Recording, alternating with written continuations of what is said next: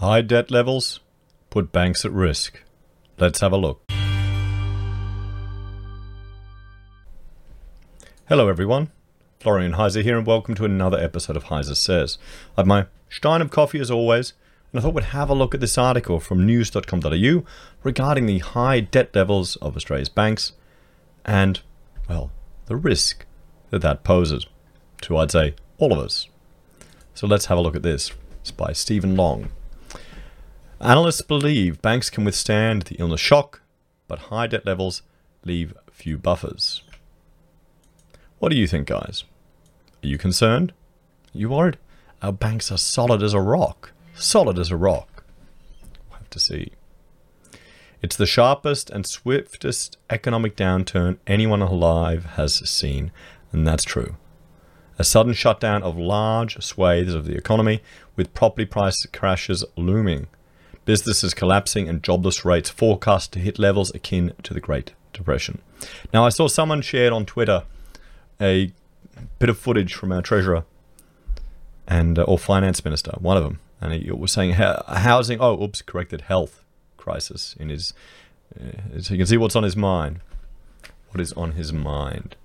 Housing, I think, will lag. Definitely will. And this, this is the thing. I'm, I'm just checking. ASX is up now 200 is up 8% this morning. Why? Are people confident that the, the money printing and the stimulus will work? We'll have to see, guys. We'll have to see. So, all bearing down on a society that outside of Switzerland has the world's highest household debt levels everywhere. So, go on. Good on your Aussies. We got the high. We would, we're nearly number one. We can beat Switzerland. That spells big trouble for Australian banks. Maybe, depending on how long it lasts. One leading analyst says it may not be as much trouble as some fear. Everyone panics at the first. That's the first thing. Respected analyst Brian Johnson, a managing director of US owned investment bank Jefferies, told the ABC. But when we actually look at their business models, banks go bust because they run out of cash. And the Australian banks have got a lot of cash, a lot more capital than they used to have. So, leading analysts see a few reasons for optimism. This veteran observer is no Pollyanna. In the past, including in the run up to the GFC, he was very negative about the strength of Australia's banks. However, he sees a few reasons to be cheerful now despite the dire economic shock. Firstly, whether by design or fluke of fortune, the Australian banks cashed up before the illness crisis hit our shores. In January and February, the cost of funding for Australian banks had gone down, and Australian banks exploited that, he said. At the time, I was puzzled, but they actually raised a lot more funding than they would normally require. Why? Luck is his conclusion, though perhaps the banks saw it coming. Either way, it means major banks here secured a lot of cash before withholding before wholesale funding markets all but froze in response to the economic fallout from the virus. It will be six months before they need to tap the markets for funds again, Mr. Johnson said. And the RBA stands ready to assist if banks are low on cash. Of course they are. Of course they are. If cash gets low, the Reserve Bank stands ready to assist. Since 2015, in the wake of the GFC, the RBA had offered Australian banks what's known as the Committed Liquidity Facility, in the RBA's own words, it entails the central bank com- committing to standing ready to provide a bank with liquidity against highly high quality collateral that would otherwise be illiquid in the market. In other words, in times of distress, banks can bundle up loans into securities and park them with the central bank for a very modest fee in return for cash. Hmm. Have have we seen something like this before? Have we seen something like this before? Let me know in the comments, guys. Does it worry you? This emergency line of credit is set at more than 220 billion this year. And if that's not enough, the RBA would likely scale it up or set up something else if necessary. Well, okay, you know. The central bank is also offering term funding of at least 90 billion to the banking system to allow lenders to support small and medium-sized businesses, but it will also allow lenders to shore up cheap reserves. I mean, this is the thing. What small business is going to go out and borrow money now? I don't understand. I really don't. I mean, if maybe if you're expanding, I guess, but who's going to take on debt to pay expenses or to keep staff? Particularly now if the government's handing out money left, right, and centre. Some 130 banks, building societies, and credit unions unions can borrow from the RBA dirt cheap at a fixed rate of 0.25% for funds equivalent to up to 3% of their total outstanding credit to households and businesses in the first instance. It's not free money, but it's close to it, Mr. Johnson said. So risks transferred to the public sector after the GFC. Since the global financial crisis, the federal government has also guaranteed bank deposits of up to 250,000, meaning the vast majority of people's savings are protected. In the wake of the GFC, regulators required the banks to lessen their reliance on short term funding that had to be rolled over relatively quickly and secure more long term funding in an effort to make the banking system, in the regulator's words, unquestionably strong. Measures to reduce risk in banking systems are being mirrored around the world as the state steps in to protect financial institutions after learning lessons from the GFC. Has there been any mention yet of the potential for bail in laws? Or for the potential for bail in? What we can see around the world is the transfer of risk from the private sector banks to the public sector, Mr. Johnson said.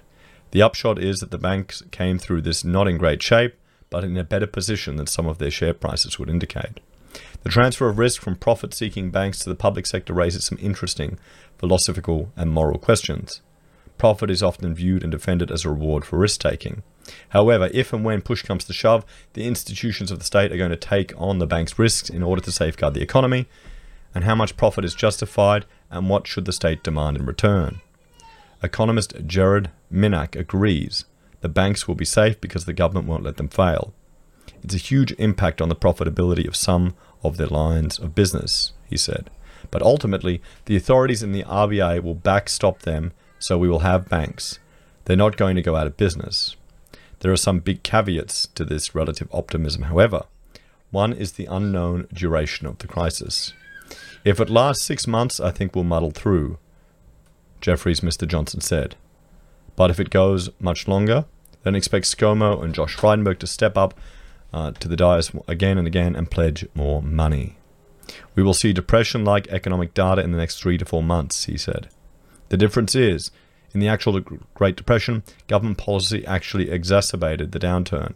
Their response to the initial shock was to tighten fiscal policy, tighten the budget. Whereas now, of course, we've got loose, massive loosening of both monetary and fiscal policy, with policymakers acting in a proactive way. But nothing comes without a price, everyone. Nothing comes without a price. Because if this was good, just you know, handing out money left, right, and centre, why don't they do it all the time? Why is anyone working when the government can just magic money for us all, and it'll be paid off in the future? Just keep, I know, just magic money to pay off the money that you've made again and again. For infinity, perpetual motion machine. I'm sure that'll work. So over overextended borrowers mean few buffers. And we've seen this in the past when looking at just the arrears rates growing. so however it is possible, the economic and financial impacts will be so enormous that it overwhelms the fiscal and monetary policy response. One of the things the global financial crisis demonstrates or demonstrated was the multiple feedback loops that happen in an interconnected global financial system, where all manner of bills and payments are packaged up, traded, and sold throughout the world. High levels of defaults could feed back into the financial system, causing potential chaos. Graham Anderson from Mortgage Analytics believes the government and central bank may have to step in to bail out the banks if the economic shock continues to October or beyond. Extreme levels of household debt also mean we come to the crisis with few buffers, he argued. While the major banks are offering three to six month grace periods where customers can freeze payments on their mortgage, there are no guarantees banks will be willing or able to extend that if the crisis lingers on. We're going through a period where they will offer some forbearance to the borrowers, but it's all contingent on how long this goes on and for how generous they are, he said.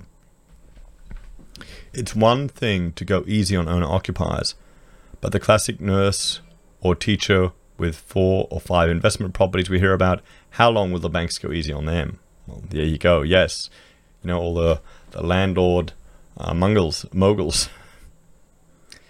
We don't want to reward the imprudent. There are a lot of examples around the world and in Australia where people have absolutely pushed and overextended themselves in the belief that nothing will ever go wrong.